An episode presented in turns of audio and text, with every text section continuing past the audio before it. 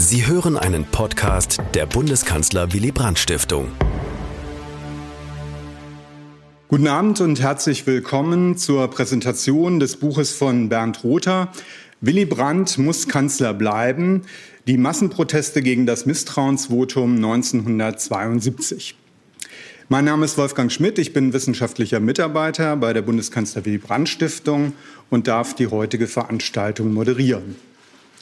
Ich spreche zu Ihnen aus dem Forum Willy Brandt Berlin, wo wir nach langer Zeit endlich wieder eine Veranstaltung mit vor Ort anwesendem Publikum durchführen können. Es freut mich daher sehr, neben den Zuschauerinnen und Zuschauern des Livestreams auch die Gäste begrüßen zu können, die heute Abend hierher gekommen sind. Auf den Tag genau vor fünfzig Jahren scheiterte im Bundestag in Bonn der Antrag der Unionsfraktion durch einen konstruktiven Misstrauensantrag nach Artikel siebenundsechzig des Grundgesetzes, den C D U-Vorsitzenden Rainer Barzel zum Kanzler zu wählen und den Amtsinhaber Willy Brandt zu stürzen. Über die Debatte und die Abstimmung am siebenundzwanzigsten April neunzehnhundertzweiundsiebzig werden wir gleich auch einen kurzen Ausschnitt aus der zeitgenössischen Wochenschau sehen. Dieser Film zeigt, was damals im Parlament passierte, soweit es sichtbar war. Seit neunzehnhundertneunzig wissen wir, dass der überraschende Ausgang der Abstimmung durch Schmiergeldzahlungen entscheidend beeinflusst wurde. Mindestens zwei Abgeordnete aus der C D U-C S U-Fraktion erhielten fünfzigtausend D-Mark von der D D R-Staatssicherheit, damit sie nicht für Barzel stimmten, der dadurch Die, die sicher geglaubte Kanzlermehrheit verfehlte. Es ist allerdings nicht unwahrscheinlich, dass zuvor auch Abgeordnete von F D P und S P D mit Geld oder geldwerten Vorteilen dazu gebracht wurden, die Seiten zu wechseln, womit das Misstrauensvotum überhaupt erst in Gang gesetzt wurde. Aber diese Geschichte steht heute nicht im Vordergrund.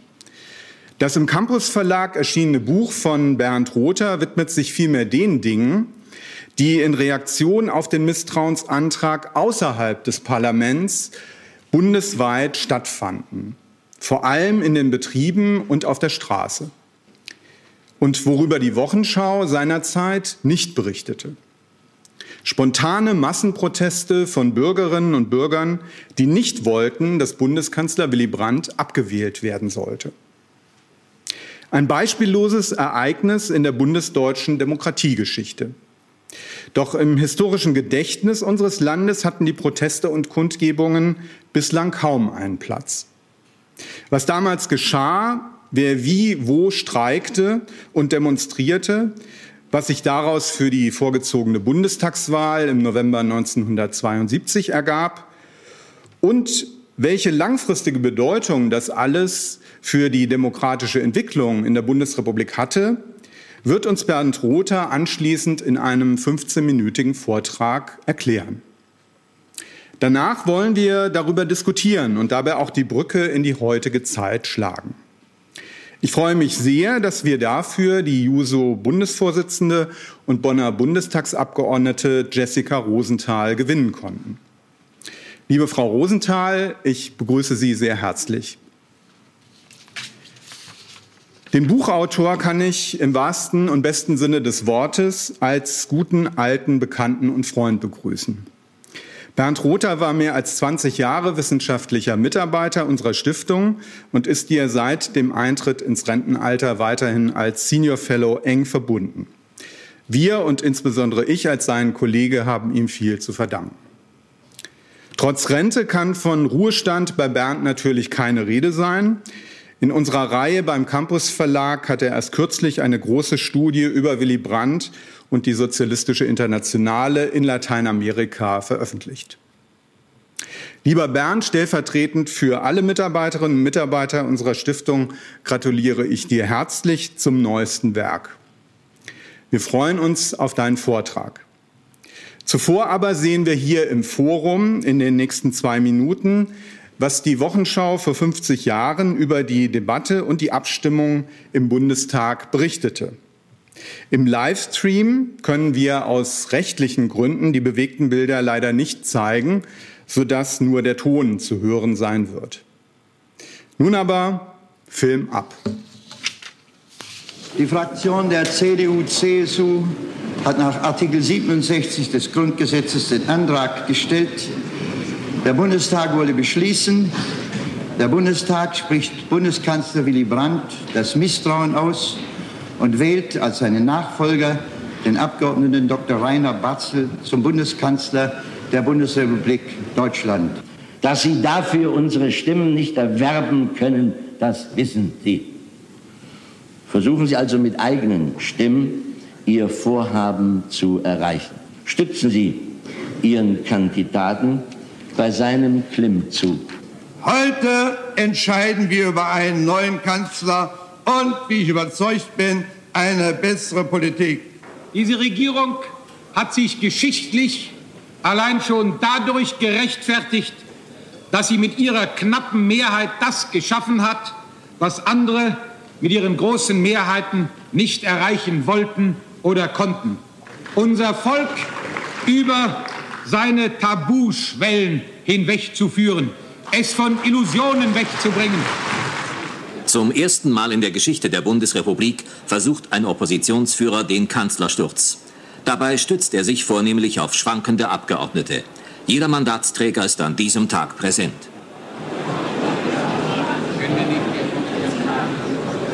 zweihundertneunundvierzig Stimmen, dass es die absolute Mehrheit braucht Rainer Barzel für den Sieg. In diesem Augenblick entscheidet sich die Zukunft der Bundesrepublik.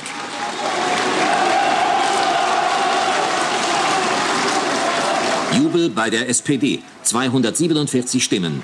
Zu wenig für Rainer Barzel, die Kraftprobe misslingt. Der Bundestag kehrt zur Normalität zurück. Zusammenarbeit, vielleicht auch bei der anstehenden Vertragsratifizierung, scheint nun wieder möglich.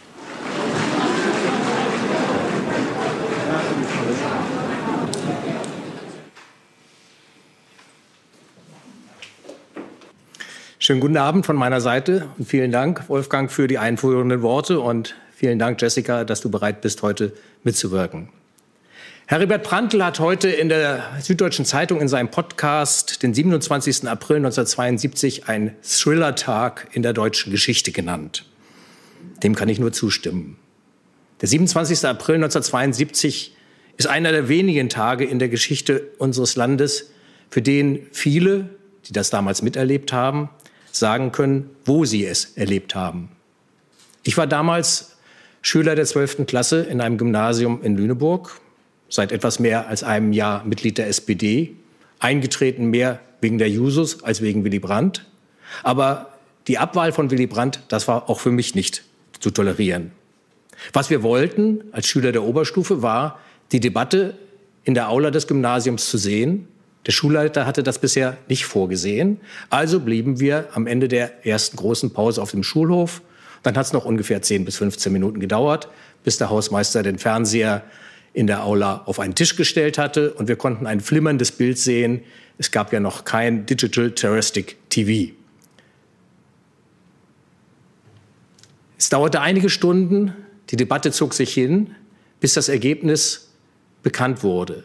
Zuerst haben wir es am Fernseher gesehen, als sich innerhalb der S P D-Fraktion die ersten Beifallsstürme ausbreiteten. Und dann dauerte es noch einige wenige Minuten, bis der Bundestagspräsident Kai-Uwe von Hassel feststellte, dass der Abgeordnete Rainer Barzel die notwendige Kanzlermehrheit von zweihundertneunundvierzig Stimmen nicht erreicht hat. An diesem Vormittag und Mittag erlebte die Republik einen stillen Generalstreik. Überall, nicht nur bei uns in Lüneburg, verfolgten die Menschen, ob sie nun am Arbeitsplatz waren, in der Schule oder zu Hause, am Radio oder vor dem Fernseher, die Abstimmung im Bundestag, die nicht nur über die politische Zukunft von Willy Brandt, sondern auch über die Zukunft der Entspannungspolitik entscheiden würde. Wählte das Parlament Rainer Barzel, den Kandidaten von C D U C S U, zum neuen Kanzler, dann stand das ganze Vertragsgebäude vor dem Zusammenbruch, dann wären die in Moskau, Warschau und Ostberlin ausgehandelten Vereinbarungen auf die lange Bank geschoben worden, ein Rückfall in eisige Zeiten des Kalten Krieges drohte und Herbert Prantl hatte schon vor einigen Tagen unter der Überschrift „Was wäre wenn“ sogar den Schluss gezogen, dann hätte es eine Wiedervereinigung nicht gegeben. Die Geschichte, wie es dazu kam, dass der Unionskandidat nicht die erwarteten und erforderlichen zweihundertneunundvierzig, sondern nur zweihundertsiebenundvierzig Stimmen erhielt und somit scheiterte, ist oft erzählt worden. Sensationelles Ergebnis, vermutete Bestechungen und Anzeichen für die Verstrickung von Geheimdiensten ergaben eine Mischung, deren morbidem Reiz sich auch nach Jahrzehnten kaum jemand entziehen kann. Auf der Strecke blieb die Erinnerung daran, dass der siebenundzwanzigste April neunzehnhundertzweiundsiebzig nicht nur ein Ereignis im Parlament war, sondern dass Hunderttausende die Arbeit niederlegten, auf die Straßen und Plätze strömten, um selbst einzugreifen.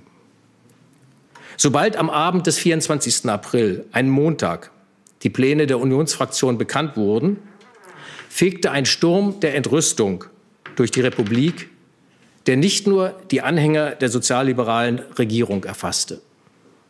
Über vierhunderttausend Menschen beteiligten sich an Protestaktionen, darunter mindestens dreihunderttausend streikende Arbeiter und Arbeiterinnen. Damit war dies die größte Bewegung seit der Kampagne Kampf gegen den Atomtod neunzehnhundertachtundfünfzig. Aber anders als vierzehn Jahre zuvor entstand die Bewegung neunzehnhundertzweiundsiebzig spontan.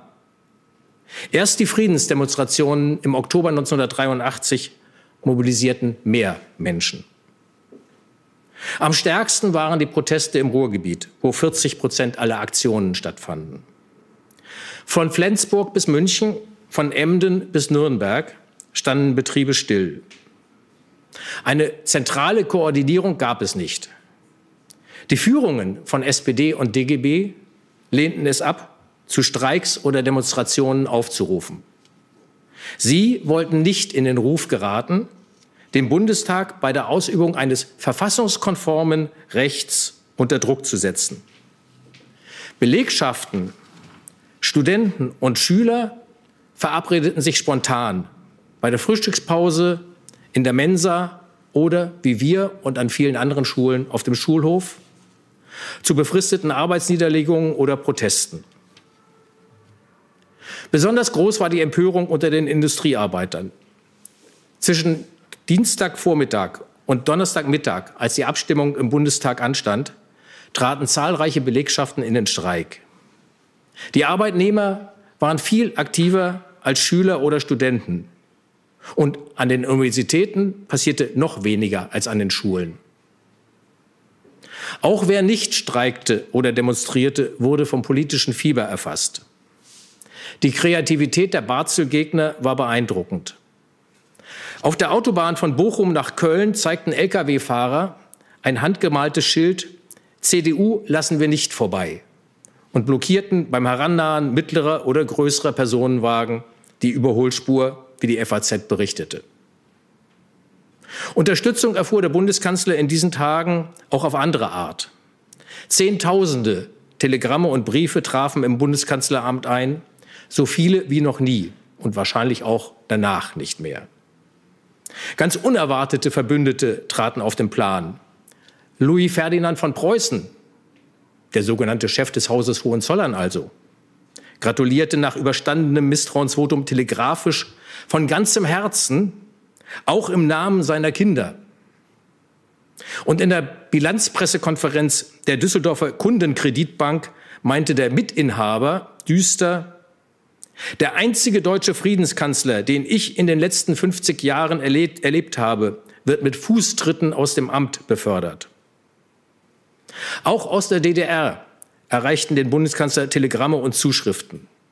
Dass dies möglich war, war ein, ein Ergebnis seiner Entspannungspolitik.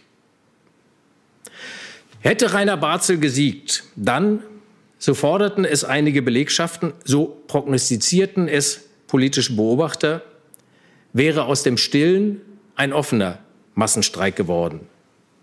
Marion Dönhoff, die Journalistin, schrieb eine Woche nach der Abstimmung in der Zeit, viel hätte nicht gefehlt, nur zwei Stimmen. Dann wäre der erste Mai mit seinen vielfältigen Kundgebungen zu einem Tag bürgerkriegsähnlicher Zustände geworden, Dann nämlich, wenn das konstruktive Misstrauensvotum durchgekommen wäre. Dies mag übertrieben gewesen sein, aber so war die Stimmung. Dennoch, das Vorgehen der Union war völlig verfassungskonform. Die Protestierenden aber empörten sich darüber, dass die von Barzel erwartete Mehrheit gegen Brandt nur mit Hilfe von Fraktionswechslern zustande kommen konnte. Einige Abgeordnete, die neunzehnhundertneunundsechzig als Mitglieder von S P D oder F D P in den Bundestag gekommen waren, hatten sich in der Zwischenzeit der C D U C S U-Fraktion angeschlossen, weil sie mit der Ostpolitik oder der Gesellschaftspolitik der sozialliberalen Regierung nicht einverstanden waren. Dem Misstrauensantrag fehlte es nicht an Legalität, aber an Legitimität. Unter Arbeitern und einfachen Angestellten war es oft eine Mischung aus verbliebenem Klassenstolz und verletzter Ehre, die sie aufbegehren ließ, als C D U und C S U sich anschickten, einen von ihnen, den obersten Sozialdemokraten und ersten Bundeskanzler aus der Arbeiterschaft, Willy Brandt, zu stürzen. Das erklärt auch, warum das Stillhalten von S P D und D G B-Führung die Protestierenden nicht dazu brachte, sich von Partei und Gewerkschaft abzuwenden. Im Gegenteil, Zehntausende traten in diesen Tagen der S P D bei, um sich auch in dieser Form zu solidarisieren. Wer nun denkt, der Massenprotest im April habe direkt zum triumphalen Wahlsieg im November neunzehnhundertzweiundsiebzig geführt, der irrt. Nur kurzzeitig schnellten die Umfragewerte der S P D hoch. Der schwerste Schlag war der Rücktritt von Superminister Karl Schiller am siebten Juli. Bisher war er für Finanzen und Wirtschaft zuständig gewesen und nun zog er für die Union in den Wahlkampf. Debatten über Inflationsgefahr und dann noch das Olympia-Attentat in München Anfang September mit dem Debakel der deutschen Sicherheitskräfte verdüsterten den Horizont der S P D weiter. Erst in den letzten Wochen vor der Wahl wendete sich das Blatt zugunsten der Regierung. Wichtiger als die Aktivitäten der Wählerinitiativen, die Günter Grass initiiert hatte, war die Mobilisierung der Arbeitnehmerschaft.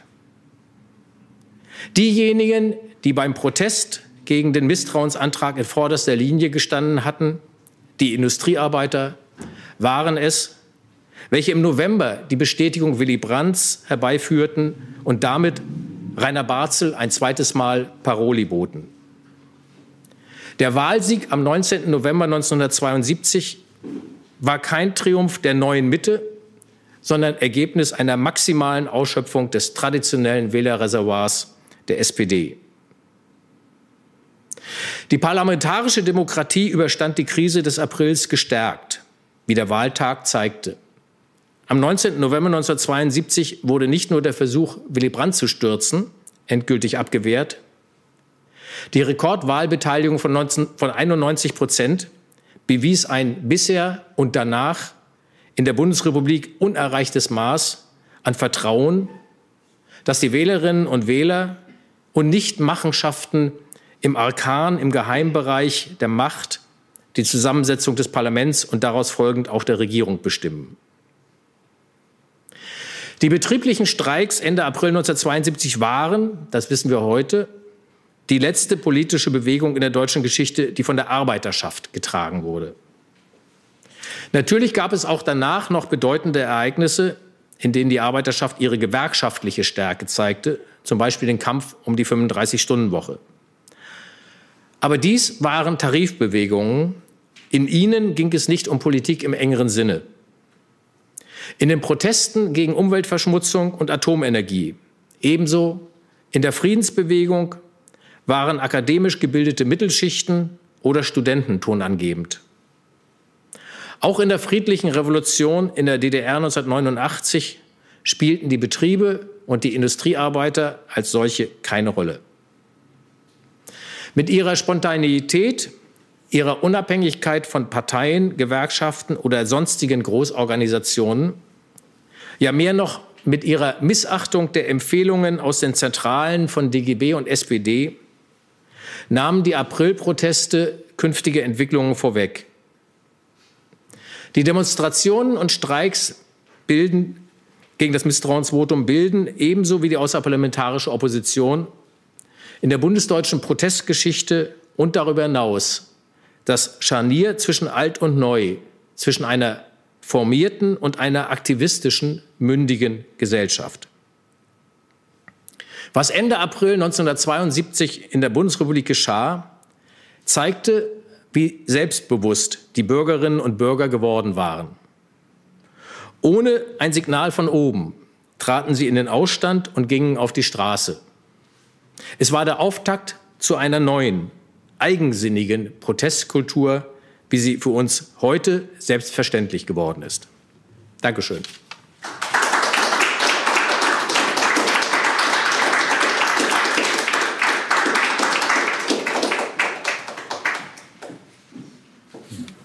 Ja, meine Damen und Herren, ich muss mich gerade noch ein bisschen präparieren. Ich erzähle auch gleich, warum. Ja, lieber Bernd, herzlichen Dank für deinen prägnanten und anschaulichen Vortrag. Im Verlauf der Diskussion werden wir sicher auf einige deiner Ergebnisse und Thesen noch näher eingehen. An dieser Stelle möchte ich mich aber erst einmal an Sie, liebes Publikum, wenden, äh, um Sie auf die Möglichkeiten hinzuweisen, mitzudiskutieren. Nach circa einer halben Stunde äh, möchte ich das Podium öffnen für Ihre Fragen. Sie können dann über das Mikrofon, was Ihnen gereicht wird, diese Fragen stellen. Die Zuschauerinnen und Zuschauer des Livestreams haben ab jetzt schon die Möglichkeit, ihre Kommentare und Beiträge in die Chat-Funktion einzugeben. Und ich werde ab und zu mal auf mein Smartphone schauen und gucken, ob da entsprechende Beiträge da sind und diese dann auch in die Diskussion einbringen. Zuallererst soll nun aber Jessica Rosenthal das Wort erhalten. Frau Rosenthal, Sie sind seit Januar zweitausendeinundzwanzig Juso-Bundesvorsitzende und seit einem halben Jahr auch Bundestagsabgeordnete der S P D. Wir haben Sie auch deshalb zu dieser Buchpräsentation eingeladen, weil Sie sich offenkundig für Historisches besonders interessieren.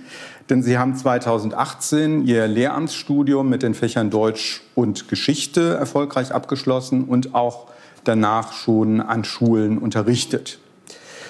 Daher meine erste Frage: Wie blicken Sie als neunzehnhundertzweiundneunzig geborene Frau, als Geschichtslehrerin, als Juso-Vorsitzende und Abgeordnete auf diese Ereignisse von neunzehnhundertzweiundsiebzig? Also tatsächlich würde ich sagen, dass man in den verschiedenen Rollen natürlich unterschiedliche Blickwinkel auf diese Bewegung hat. Wenn ich vor allem als Politikerin darauf schaue, und das war jetzt gerade auch nochmal sehr eindrücklich, wie die Zusammensetzung eigentlich dieser Bewegung von dir auch beschrieben wird, dann muss ich sagen, bin ich total beeindruckt davon, dass das, was im Parlament passiert, so eine große Relevanz hat für Menschen, die einfach jeden Tag zur Arbeit gehen und die heute so weit weg oft sind von der Politik und von dem, was da passiert, die zum Teil auch das Vertrauen verloren haben. Das ist zumindest meine Erfahrung, die ich immer wieder in Gesprächen auch ähm, mitbekomme, auch als Lehrerin gesehen habe. Das ist für mich beeindruckend und das ähm, ist auch toll, ehrlich gesagt, dass es das so gegeben hat. Und ich frage mich natürlich mit Blick auf heute, und das ist ein Grund, warum ich jetzt auch im Bundestag versuchen möchte, schon, dass Politik und Demokratie wieder klarer machen, dass jeder eine Stimme hat und dass diese Ohnmacht, die viele fühlen, äh, führen, eigentlich äh, das Schlimmste ist, was der Demokratie passieren kann. Und dass man auch selbstkritisch sich selbst als Politikerin reflektiert und fragt, inwiefern man selber eigentlich dazu beitragen kann, dass die Politik wieder diese Relevanz bekommt für all die Menschen, die jeden Tag aufstehen, zur Arbeit gehen und vielleicht nicht andauernd den Tagesschau-Ticker irgendwie sich mhm. angucken. Und das ist, glaube ich, weiterhin die Kernfrage, gerade in dieser Zeit: Wie können wir eigentlich für Demokratie und auch für die Dinge, die im Parlament passieren, so begeistern? Mhm. Darauf würde ich gerne im weiteren Verlauf noch mal zurückkommen. Ähm, gab es irgendetwas, was Sie im Buch oder jetzt auch im Vortrag von Bernd Rother besonders überrascht hat? Ähm, Was wussten Sie vielleicht auch über diese Proteste? War Ihnen das völlig neu? Also mir war das tatsächlich äh, sehr neu, dass diese Protestbewegungen eben gerade von diesen Bevölkerungsgruppen getragen worden sind. Und gerade das wirft dann eben auch die Fragen auf, von denen ich eben gesprochen habe, plus eben auch den Punkt, warum ist das heute vielleicht auch anders und wie kann man es mhm. eigentlich schaffen, dass auch eine gesamte Gesellschaft auch zum Beispiel für die eigenen Rechte oder die eigenen Ideen oder auch Anliegen auf die Straße geht. Also daraus mhm. resultieren viele Fragen, auch für mich irgendwie mit Blick auf die Gegenwart. Mhm. Bernd, du hast im Grunde eine Forschungslücke geschlossen. Jedenfalls, wenn man dein Buch auch äh, in der Einleitung liest, dann äh, stößt man ja darauf auf zwei Fragen. Ähm, die erste ist auch, äh, welche Quellen hast du genutzt, beziehungsweise standen dir eigentlich zur Verfügung? Zur zweiten Frage komme ich dann gleich. Also die wichtigsten Quellen waren Zeitungen und bei den Zeitungen dann Äh, wiederum die überregionalen und die regionalen. Das heißt also Zeitungen, die für einen Teil eines Bundeslandes und nicht nur für eine Stadt die Berichterstattung abdeckten.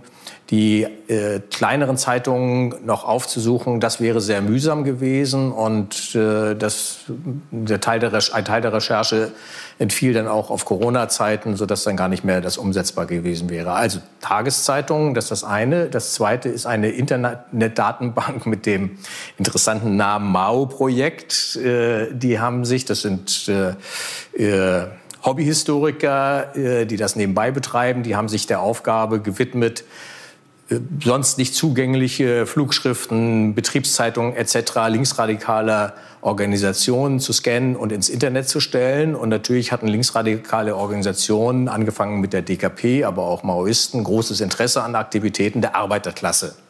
Da haben sie ein großes Auge drauf geworfen.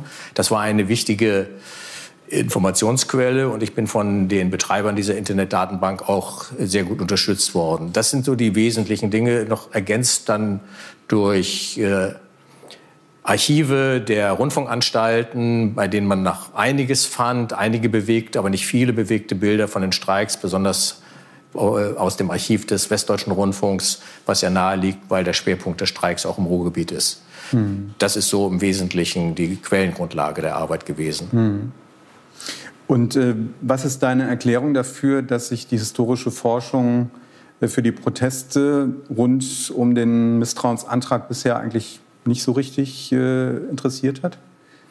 Zum einen Teil stehe ich vor einem Rätsel, weil ja ganz viele der aktiven Zeithistorikerinnen und Zeithistoriker zu meiner Generation gehören, also die das dann auch erlebt haben. Deswegen wundere ich mich schon, auch äh, bei Werken über Protestbewegungen da, äh, dazu nichts gefunden zu haben. Äh, die, die andere Erklärung, also neben dem Erstaunen und Wundern, was nicht weiterführt, die andere Erklärung ist schon, dass äh, die, die geht dann an den Bereich, warum ist diese gesamte Bewegung auch in Vergessenheit geraten? Also nicht nur, warum hat keiner eine vielleicht auch abgelegene geschichtswissenschaftliche Arbeit darüber geschrieben, sondern warum ist auch darüber hinaus das nicht im historischen Bewusstsein? In Museen findet man das nicht, aber auch nicht in den, in den Traditionslinien von Parteien und Gewerkschaften. Und ich denke, das ist eine Mischung aus verschiedenen Gründen. Zum einen ist die, diese Streikbewegung vom April neunzehnhundertzweiundsiebzig in der Erinnerung überlagert von dem Triumph des Novembers neunzehnhundertzweiundsiebzig, die Willi-Wahlen. Daran erinnern sich viel mehr. Das ist viel stärker im Gedächtnis hängen geblieben, bis hin zu diesem Plakat mit dem ja für die politische Semantik der Bundesrepublik als ungewöhnlichen Slogan, Deutsche, wir können stolz sein auf unser Land. Und darunter steht dann der Sozialdemokrat Willy Brandt. Das äh, würde man heute in ganz anderen Kontexten vermuten. Also daran erinnern sich sehr viele und das überlagert diese Erinnerung. Dass die Erinnerung an die Streiks vom April neunzehnhundertzweiundsiebzig auch nicht aktiv betrieben wurde von S P D und D G B, kann ich mir nur spekulativ damit erklären, ich sehe da keinen bewussten Akt da drin, aber spekulativ dadurch erklären, dass es in der Tat eben eine Streikbewegung war, die, was das Verfassungsrecht angeht, problematisch gewesen ist. Denn man streikte gegen den Bundestag, gegen das befürchtete, erwartete Ergebnis einer Abstimmung im Bundestag. Man wollte verhindern, dass über diesen Artikel siebenundsechzig des Grundgesetzes die Regierung gewechselt wurde. Und deswegen äh, ist es kein unbeflecktes, äh, wäre es kein unbeflecktes Erinnern in dieser Hinsicht, äh, das immer wieder ins Gedächtnis zu rufen. Und all das zusammengenommen erklärt für mich, dass es fünfzig Jahre dauerte, bis, ich, bis sich jemand dieses Themas annehmen konnte. Hm.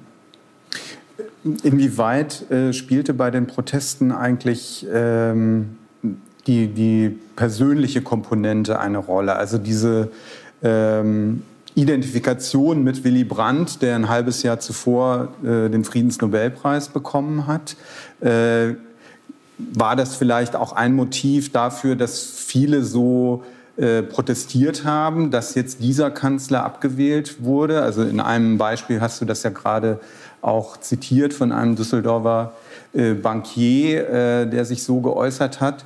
Äh, war das, äh, was war die Hauptmotivation derjenigen, die diese Proteste gemacht haben? Es waren ja, du schreibst es ja auch in deinem Buch, ja durchaus auch D K P-Gruppen, die in den Betrieben auch aktiv wurden, aber sicherlich nicht äh, die zentrale Rolle spielten. Ähm, also die Motivlage, ähm, wie stark war das Persönliche ähm, da auch, oder der, der Persönlichkeitsfaktor, äh, inwieweit spielte der eine Rolle?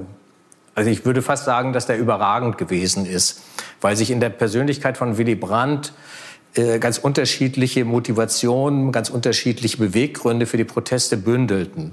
Man hatte natürlich vorrangig Angst um das Schicksal der Ostverträge.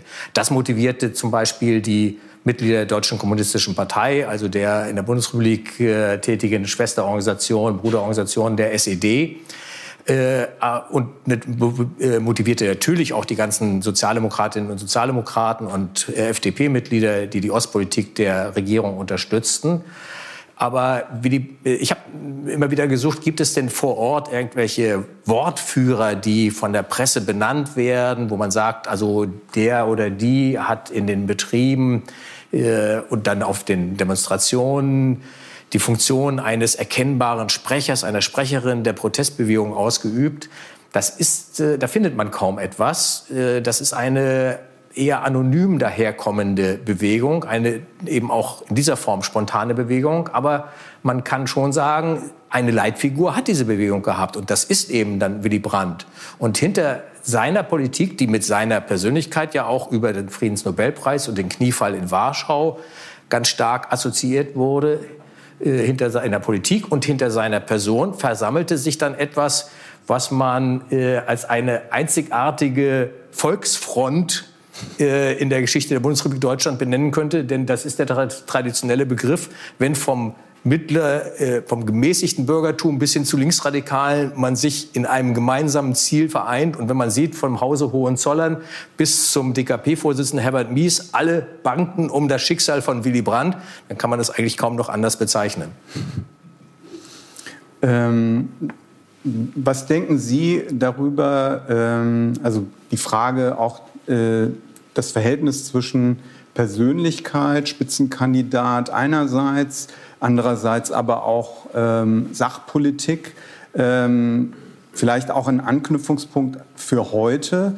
Äh, wie begeistert man Menschen für eine bestimmte Politik? Äh, ist es vor allem der Inhalt oder ist es eher äh, der Spitzenkandidat oder die, der Kanzlerkandidat? Äh, wie, wie betrachten Sie das?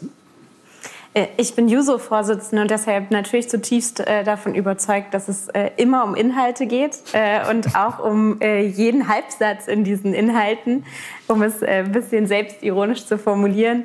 Nein, ich glaube, dass, ähm, und davon bin ich tief überzeugt, Menschen gehen zu Parteien, wählen in bestimmter Weise, gehen auf die Straße, weil es ihnen darum geht, die Welt, in der sie leben, zu verändern oder bestimmte Interessen zu vertreten. Das glaube ich schon. Also ich bin schon fest der Überzeugung, dass äh, wir gute Programme brauchen, dass wir gute Ideen brauchen für die Zukunft, wenn wir überzeugen wollen. Aber natürlich braucht es auch Menschen, die das vermitteln können. Und ähm, ich denke schon, dass auch eine Identifikation mit Personen, die diese Inhalte auch glaubwürdig vertreten, also die Währung in der Politik, ist zumindest meiner Erfahrung nach Vertrauen. Und wenn ich dem Spitzenkandidaten oder der Spitzenkandidatin nicht vertrauen kann, dass diese Dinge auch kommen oder dass sie bestimmte Werte mitbringt, dann glaube ich, wird man auch nicht gewählt. Und von daher ist es eine Mischung aus beidem, Inhalt und Personen. Und das ist natürlich auch ein Grund, warum ich jetzt so stolz darauf bin, dass wir so viele Jusos, so viele junge Menschen auch in den Reihen der S P D-Bundestagsfraktion haben, aber auch insgesamt auch in den Landesparlamenten an anderen Orten die Verantwortung übernehmen, weil ich schon auch glaube, dass wenn wir bestimmte Generationen zum Beispiel überzeugen wollen, dass es dann auch Gesichter braucht, die das mit vertreten können und die auch zeigen, das geht auch uns an und wir bestimmen das auch mit. Also ich denke, es ist eine Mischung. Und eine Identifikation mit einer Person ist auf jeden Fall auch da und zum Teil auch ein sehr, starke, also sehr starker Faktor, würde ich sagen. Mhm. Ähm, Bernd Rother hat die Massenproteste einen stillen Generalstreik genannt. Und äh, Bernd, du nimmst auch an, dass im Falle von Barzels Sieg, also da zitierst du ja auch äh, Marion Dönhoff, äh, es wohl zu einem offenen Massenstreik gekommen wäre. Also wollen jetzt noch nicht von bürgerkriegsähnlichen Zuständen reden, aber äh, ich füge mal hinzu, vermutlich hätte es auch in der generell aufgeheizten politischen Stimmung dann auch Gegendemonstrationen gegeben, wenn es zum Massenstreik gegen äh, Barzels Sieg gekommen wäre, hätte wahrscheinlich auch die Union zu Demonstrationen wiederum aufgerufen. Ähm, aber jetzt kommt eine heikle Frage. Also wenn das sich so zugespitzt hätte, ähm, muss man dann vor diesem brisanten Hintergrund der D D R dankbar sein, dass äh, sie mitgeholfen hat, dass Brandt nicht gestürzt wurde? Die Frage, Frage geht dann an beide, weil sie sind ja als Abgeordnete auch also sie sind nicht in der Situation gewesen, klar, aber sie könnten ja in eine Situation kommen. Aber Bernd, zunächst mal. Ja, das ist das paradoxe Ergebnis dieser ganzen Aktivitäten der Stasi mit den jeweils fünfzigtausend D-Mark für die beiden C D U C S U-Abgeordneten. Das paradoxe Ergebnis eben, dass die der Programmatik zufolge revolutionäre Sozialistische Einheitspartei Deutschlands mit Erich Honecker als Generalsekretär an der Spitze dafür sorgte, dass eine revolutionäre Situation in der Bundesrepublik Deutschland nicht entstand. Aber natürlich hat sie das deswegen gemacht, weil sie ein staatliches Interesse, die D D R, ein staatliches Interesse an der Kontinuität an der Spitze der Bundesrepublik Deutschland hatte, am Amts, äh, am Verbleiben von der Bundesregierung unter Willy Brandt im Amt und deswegen kein Interesse daran hatte, dass dort äh, Regierung abgelöst wird, Tohuwabohu entsteht, äh, völlige Unsicherheit über die politische Zukunft. Äh, da bestätigte sich, wie auch in anderen Zusammenhängen, dass die moskau-kommunistischen Regierungen des Ostblocks doch eher konservativ, strukturell konservativ waren. Das hat der Bundesrepublik geholfen, weil nur dadurch dann eine große Legitimationskrise des deutschen Parlamentarismus, des westdeutschen Parlamentarismus verhindert werden konnte. Denn wäre Rainer Barzel Bundeskanzler geworden, dann, da gibt es eben nicht nur journalistische Stimmen, die ich zitiere, sondern auch Stimmen aus den Reihen der Protestierenden, dann hätte sich die Frage gestellt, was soll denn das mit dem Wählen noch? Wir gehen zur Wahl. Am achtundzwanzigsten September neunzehnhundertneunundsechzig haben wir dafür gesorgt, dass S P D und F D P eine Mehrheit bekommen. Und dann wird mit dubiosen Mitteln das umgedreht. Also die Demokratie, so wie sie aufgebaut ist, ist doch nichts wert. Das hätte eintreten können, trat nicht ein. Hm. Frau Rosenthal, haben Sie? Also ich muss sagen, für mich ist immer schwer einzuschätzen, was der Nicht-Eintritt ähm, einer bestimmten Situation für Folgen gehabt hätte. Ähm, ich bin natürlich schon tief schockiert davon, dass es äh, ganz klar Bestechungen gab, ähm, sozusagen. Ich finde dieses Mittel nicht gut und äh, würde auch ungern die weiteren Entwicklungen und auch das Zusammenwachsen der beiden deutschen Staaten jetzt irgendwie an diesen beiden Stimmen, an diese beiden Stimmen gebunden sehen. Und deswegen glaube ich, man kann das gar nicht, also man kann nicht absehen, was dann genau passiert wäre. Sicher ist nur, es wäre wahrscheinlich äh, nicht so gelaufen, wie es jetzt gelaufen ist. Ähm, das ist vielleicht auch ein Punkt, der für mich jetzt im Erleben als Abgeordnete ähm, auch nochmal eine andere Dimension eingenommen hat. Diese Frage, wie passieren eigentlich Dinge, welche Dynamiken entstehen und das macht es vielleicht auch mit einem selbst, dass man Teil dieser Dynamiken ist. Das erlebe ich jetzt auch aktuell in dieser Krise, die, die Sie ja auch alle erleben, die wir alle erleben in, in diesem schrecklichen Krieg, auch noch mal in einer anderen Dimension. Deswegen würde ich sogar noch stärker sagen, ich könnte nicht beurteilen, was dann passiert wäre, weil selbst jetzt für mich nicht absehbar ist, was sozusagen, was für Entwicklungen passieren, wenn wir diese oder jene Entscheidung nicht so treffen, wie wir mhm. sie treffen. Mhm. Ja, da ähm, ist ein gutes Stichwort, ähm, sozusagen der Druck, der auch auf Abgeordneten lasten kann und auch lastet. Ähm, ich will das anhand einer anderen, ähm, eines anderen Aspekts aufrufen, und zwar, ähm, wo wir vielleicht auch gewisse Parallelen zwischen Protesten damals und heute finden können. Ähm, es gibt ja auch äh, heutzutage eine außerparlamentarische Bewegung, wenn man an den Klimaschutz denkt, an Fridays for Future, an äh, die letzte Generation, die durch Streiks, äh, Aktionen, äh, Blockaden, äh, Aktionen zivilen Ungehorsams auf ihre Themen aufmerksam machen, die auch etwas erzwingen wollen äh, von den politischen Entscheidungsträgern. Ähm, sehen Sie da, und da wird ja auch über Legitimität und Legalität von Protesten, aber auch von politischen Entscheidungen äh, gesprochen und diskutiert und gestritten, ähm, sehen Sie da Parallelen zu damals? Fühlen Sie sich eventuell auch als Abgeordnete durch diese Proteste unter Druck gesetzt? Weil teilweise sind das ja durchaus auch äh, junge Menschen, die vielleicht zu ihrer Basis mitgehören oder zumindest auch politisch ihnen nahestehen? Also ich würde auf, auf jeden Fall sagen, dass diese Proteste insbesondere für mehr Klimagerechtigkeit gegen den Klimawandel extrem wichtig sind. Und ich meine, ich bin Vorsitzende eines Verbandes und ja auch erst seit einem halben Jahr jetzt Mitglied des Bundestages. Und die Jusos verstehen sich immer auch als ein Teil dieses, dieser Proteste, ein Teil der Bewegungen auch auf der Straße. Und ich glaube, dass tatsächlich eine starke Demokratie beides ausmacht. Ich finde es richtig, dass auch Druck ausgeübt wird, auch öffentlicher Druck auf, ausgeübt wird auf das Parlament und dass auch ein Fokus gesetzt wird und gesagt wird, insbesondere jetzt auch von jungen Menschen, wir haben keine Zeit mehr und wir wollen auch eine Zukunft für uns. Und ich glaube, dass so auch Diskurse sich verändern und verschieben und so auch in die richtige Richtung gelenkt werden können. Und diese Diskursverschiebung, diese lauten Stimmen braucht es, damit eben auch gute Politik bei rauskommen kann. Aber natürlich gibt es ja auch Proteste, beispielsweise von rechts, wo genau das Gegenteil passiert, wo versucht wird, den Diskurs in, in dem Fall jetzt in, mit mehr Hass und, und mehr Hetze, mit Spaltung irgendwie der Gesellschaft irgendwie in, in diese Richtung zu kommen. So, deswegen, ich glaube, dass Protest eine wichtige Form ist, auch Ausdruck einer, einer starken Zivilgesellschaft sein kann und sein muss.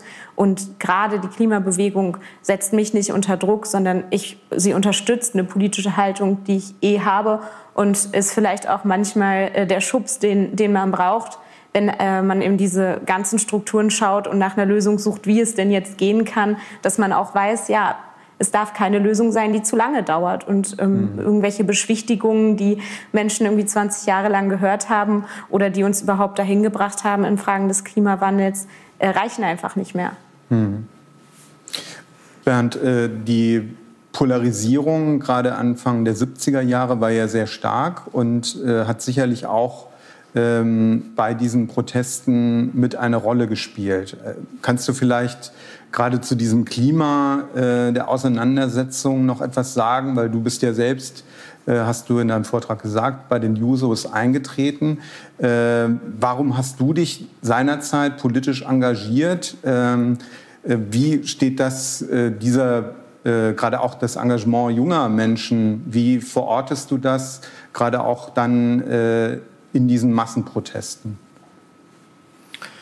Also ich bin eingetreten, ich hatte es ja schon bei einem Vortrag gesagt, äh, weil ich mich äh, sehr stark identifizierte mit den Zielen und den Aktivitäten der Jungsozialisten, die damals ja auch mehrere hunderttausend Mitglieder hatten, wobei man tritt ja nicht in die, äh, bei den Jusos ein, sondern man tritt bei, äh, in die S P D ein, und theoretisch ist jeder unter fünfunddreißig in der S P D jemand, der bei den Jusos äh, mitzählt, aber in der Praxis gibt es dann eben die Unterscheidungen zwischen denjenigen, die stärker bei den Jusos tätig sind, oder denjenigen, die, wenn auch unter fünfunddreißig, dann auch äh, gleich im normalen Ortsverein aktiv waren. Aber ich war bei den Jusos vorrangig aktiv.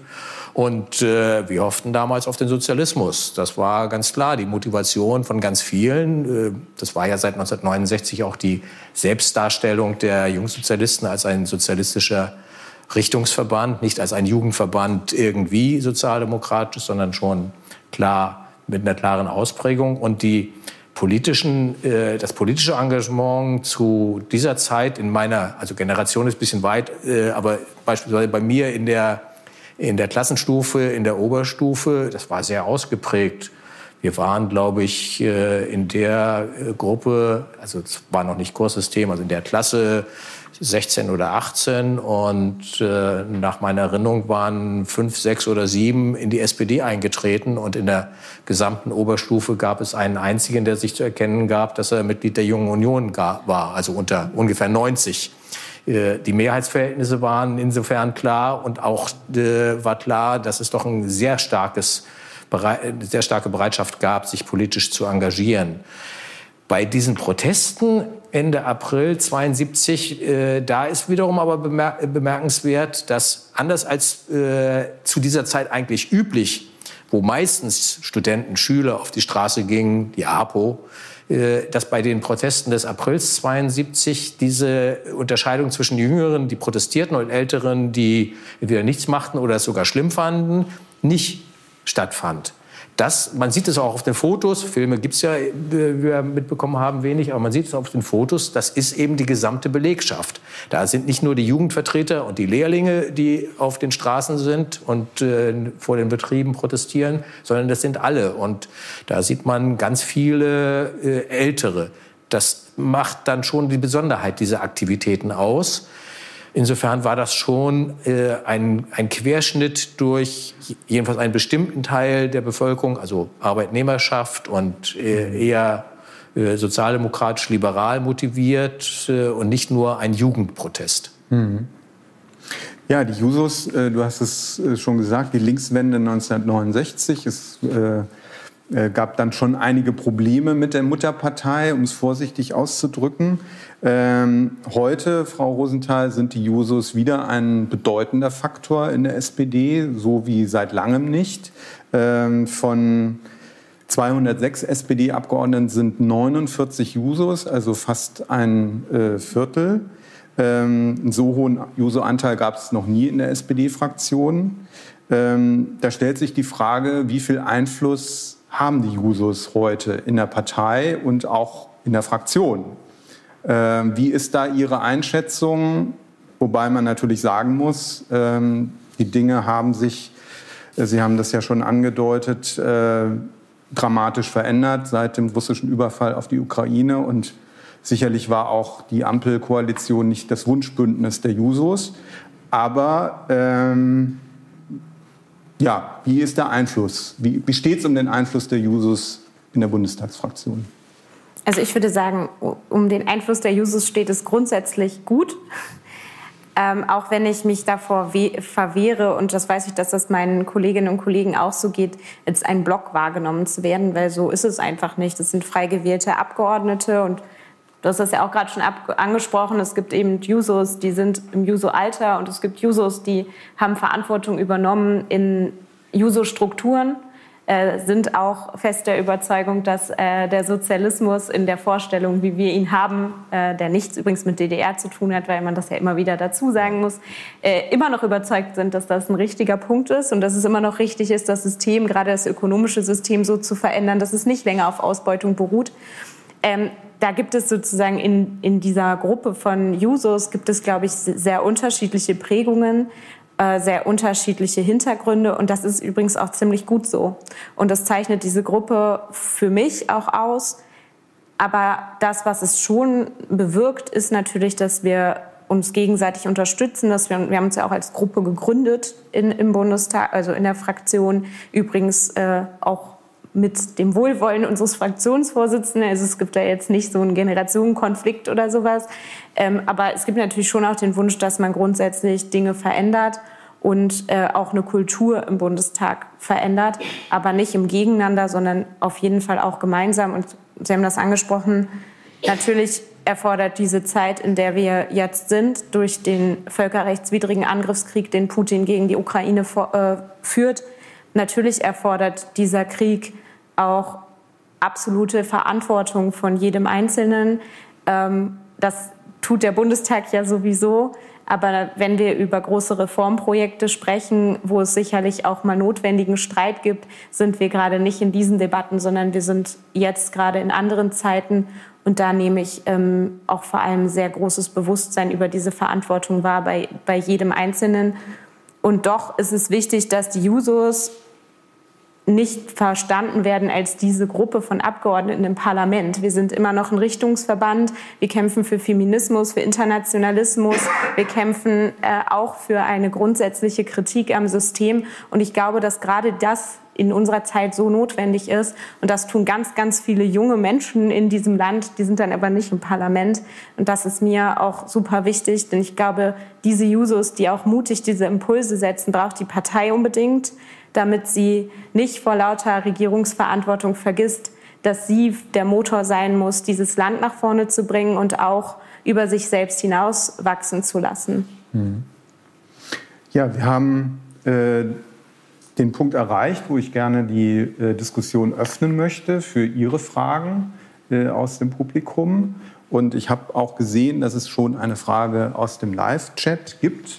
Ähm, wenn sich also jetzt noch niemand aus dem Publikum meldet, dann nehme ich jetzt erstmal diese Frage auch dran, und zwar eine Frage von äh, Frau Doktor Hannelore Besser. Äh, hat die S P D vielleicht den Kontakt zu den Arbeitern verloren? Ist sie also zu intellektuell? Also da können beide sicherlich drauf antworten. Bernd, du hast den, den äh, das Prä sozusagen. Also definitiv ist damit nicht der Historiker gefragt äh, mit dieser Frage, aber ich habe ja auch Politikwissenschaft studiert und ansonsten äh, lese ich Zeitung und schaue die Tagesschau und kann deswegen sagen, dass das Ergebnis der Wahl zweitausendeinundzwanzig diese äh, ja durchaus äh, teilweise erkennbare Tendenz einer Entfremdung zwischen Arbeiterschaft äh, und Sozialdemokratie äh, umgekehrt hat. Denn die S P D hat in diesen Wahlen, gerade in, äh, unter Arbeitern, deren Anteil an der Gesamtbevölkerung ja nicht vergleichbar ist mit neunzehnhundertzweiundsiebzig. Also so grob gesagt kann man äh, davon sprechen, dass der Anteil der Arbeiterschaft an der Bevölkerung sich halbiert hat in den fünfzig Jahren seither. Aber der Wahlerfolg der S P D ist deutlich besser geworden bei den letzten Wahlen. Unter Arbeitern gerade. Und das hat auch einiges damit zu tun, dass die sozialpolitischen Vorstellungen der S P D rundum erneuert worden sind. Auf dem Parteitag zweitausendneunzehn war es, glaube ich, ist ein sozialpolitisches Grundsatzprogramm beschlossen worden, was eine, auch eine Zeitenwende, wenn auch kleinerer Art, äh, war und das Kapitel Hartz vier abgeschlossen hat. Das ist offenbar auch dann angekommen. Mhm. Frau Rosenthal, ist die S P D zu intellektuell? Also ich würde mich da anschließen erstmal, dass ich auch äh, glaube, dass auch die programmatischen Entscheidungen, die wir getroffen haben, die ja auch nicht, sage ich mal, ohne Diskussion abgelaufen sind äh, und sich aus meiner Perspektive die genau richtige Richtung jetzt endlich, muss ich sagen, entwickelt haben, dass die sicherlich eine große Grundlage auch für diese neuen Zahlen, sage ich mal, sind. Trotzdem würde ich äh, weiterhin auch sagen, ist die S P D und sollte die S P D immer zu Selbstkritik fähig sein und äh, vielleicht auch äh, bewusst genau hingucken. Ich glaube, dass wir da auf jeden Fall weiterhin besser werden müssen. Die Frage ist ja auch, wie definieren wir Arbeiterinnen und Arbeiter? Ähm, haben wir nicht in der Dienstleistungsgesellschaft, in der wir jetzt äh, ja sind, auch nochmal andere Definitionen davon? Ähm, welchen Begriff setzen wir sozusagen in, ins Zentrum, wenn es die Arbeit ist, was sie aus meiner Sicht sein muss. Ähm, was heißt dann sozusagen gute Arbeit, die wir auch zu Recht immer wieder einfordern?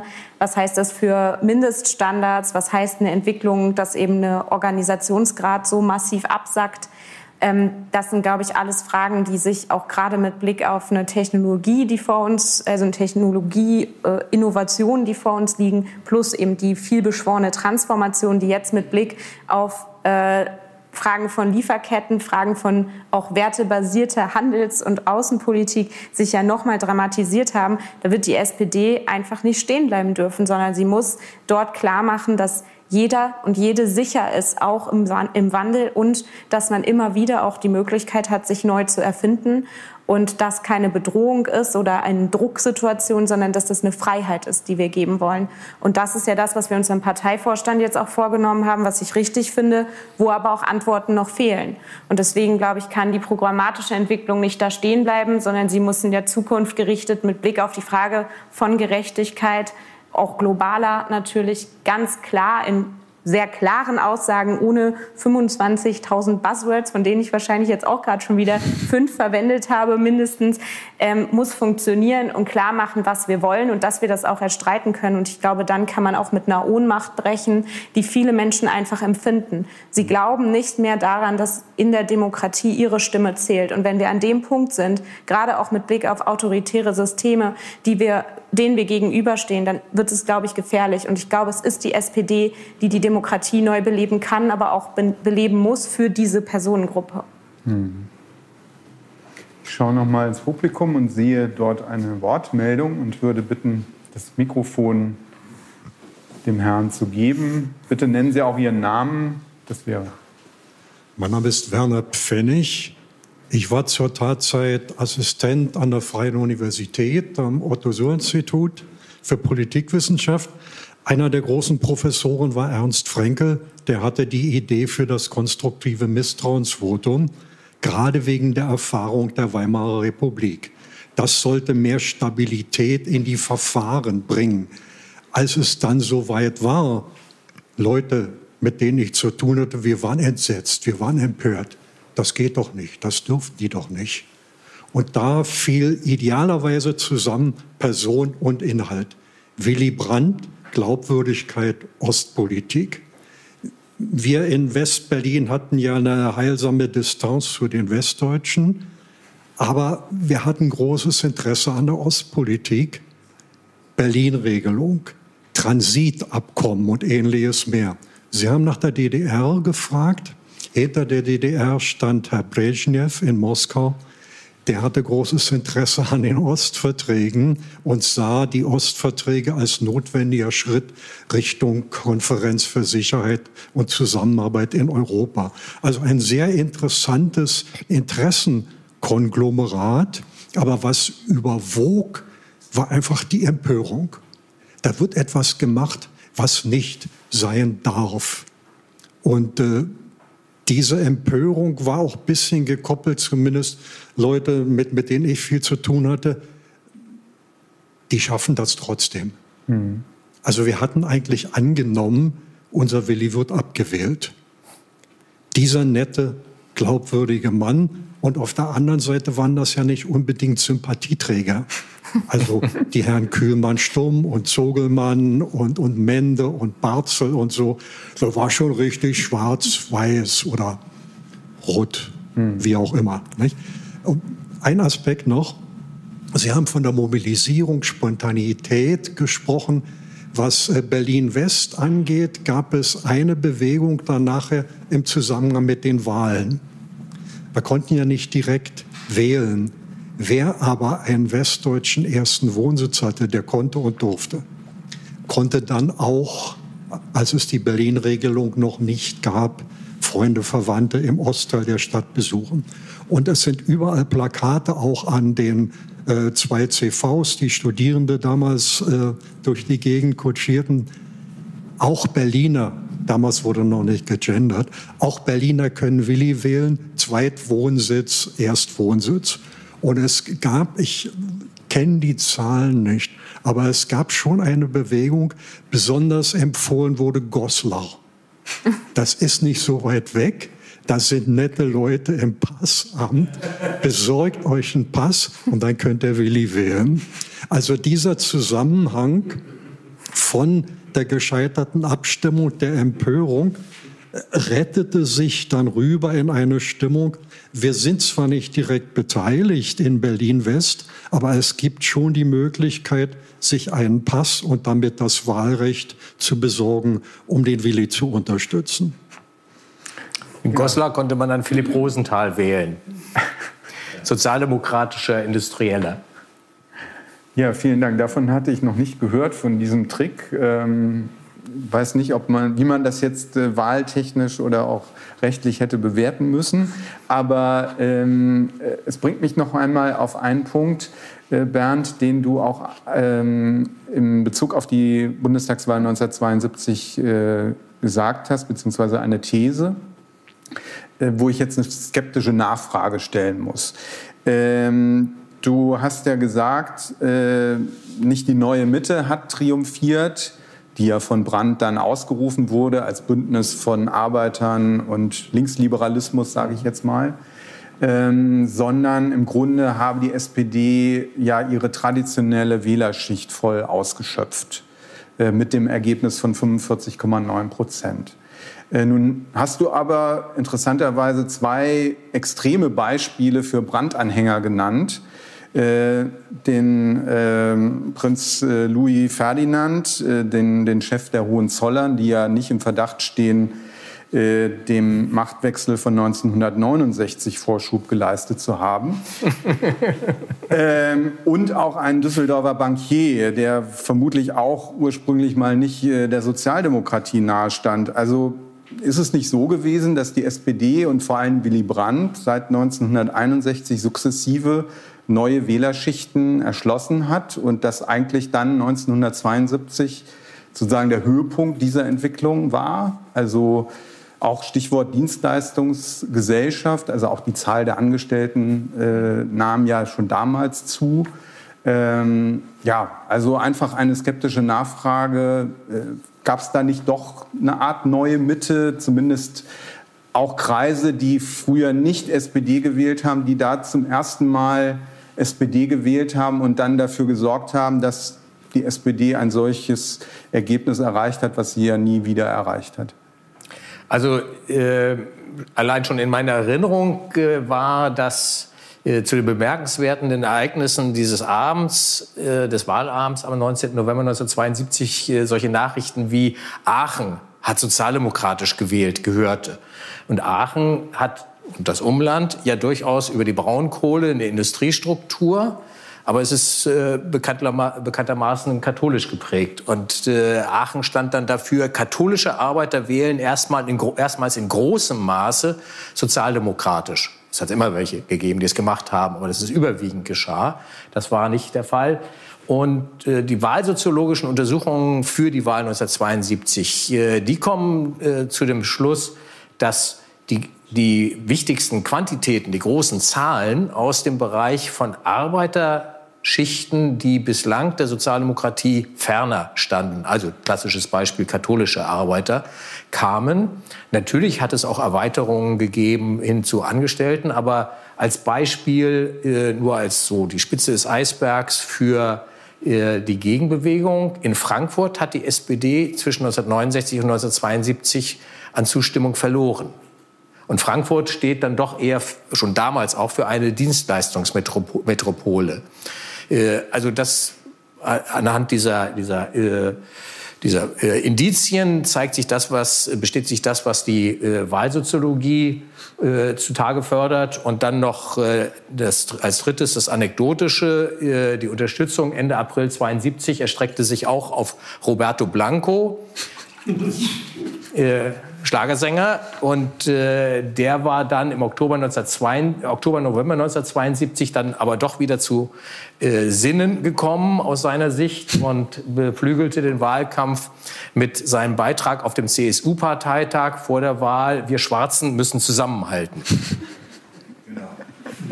Also ich hatte es für das Buch nochmal überprüft, es war nicht sechsundsiebzig, es war zweiundsiebzig, also von sechs Monaten. Achso, ich hatte vergessen, also Roberto Blanco hatte dann auch ein Solidaritätstelegramm an Willy Brandt geschickt im April neunzehnhundertzweiundsiebzig. Und sechs Monate später hatte er dann doch wieder die Kurve gekriegt und die Schwarzen unterstützt. Gut. Ja, bitte, da haben wir noch zwei Fragen, ja? Dankeschön. Sapp ist mein Name. Und ich habe eben diesen Satz gelesen, der Krieg darf kein Mittel der Politik sein. Ich begreife eine Politik für den Frieden als wahre Realpolitik dieser Epoche. Diese Epoche. Und ich möchte dann wissen, was hätte denn Willy Brandt dazu gesagt, in, also was wir zurzeit dann machen, dass wir, äh, er hatte lebenslang versucht, also in der Zeit Kalte, Kalten Krieg, also sich um Abrüstung gekümmert und hatte versucht, Spannung zwischen West und Ost abzubauen. Aber was wir jetzt dann machen, nachdem äh, vor, bis vorgestern hieß es dann, wir liefern keine schweren Waffen, und nachdem zwei Vertreter der amerikanischen Regierung da waren, genau einen Tag danach in Ramstadt hieß es dann, wir liefern doch schwere Waffen. Stellen Sie mal vor, Willy Brandt wäre jetzt in dem Raum. Was würden Sie zu ihm sagen, dass er lebenslang sich wirklich darum gekümmert hat und bemüht hat, dass er die Spannung zwischen West und Ost nicht dann stärkt, sondern dann abgebaut wird? Danke. Also Willy Brandt äh, war natürlich jemand, der sein, fast sein ganzes politisches Leben über für den Frieden eingetreten ist. Aber er war kein Pazifist, er war Antimilitarist, so würde man das in der sozialdemokratischen Tradition benennen. Äh, er hat, als es neunzehnhundertsechsunddreißig bis neunzehnhundertneununddreißig um die Verteidigung der Spanischen Republik ging, ohne Wenn und Aber, die bewaffnete, den bewaffneten Widerstand der legitimen republikanischen Regierung Spaniens gegen die Franco-Putschisten unterstützt, also den Krieg unterstützt, den Verteidigungskrieg innerhalb des, des Landes. Er ist äh, neunzehnhundertneununddreißig vierzig, als die Sowjetunion Finnland überfallen hatte, Sekretär des Solidaritätskomitees in Norwegen für das finnische Volk gewesen. Die haben damals gesammelt für so humanitäre Unterstützung, aber es war klar, es ging um die Verteidigung des angegriffenen finnischen Volkes, dem die Abwehr dieses sowjetischen Überfalls möglich gemacht werden musste. Und natürlich war Willy Brandt zwischen neunzehnhundertneununddreißig und neunzehnhundertfünfundvierzig dafür, dass mit militärischen Mitteln der Hitlerfaschismus niedergeworfen wird. Es gab also Situationen, in denen Willy Brandt auch dafür gewesen ist, dass man zu den Waffen greift. Was er in der jetzigen Situation machen würde, also das Jetzt habe ich die Prinzipien dargelegt, was er in der jetzigen Situation machen würde.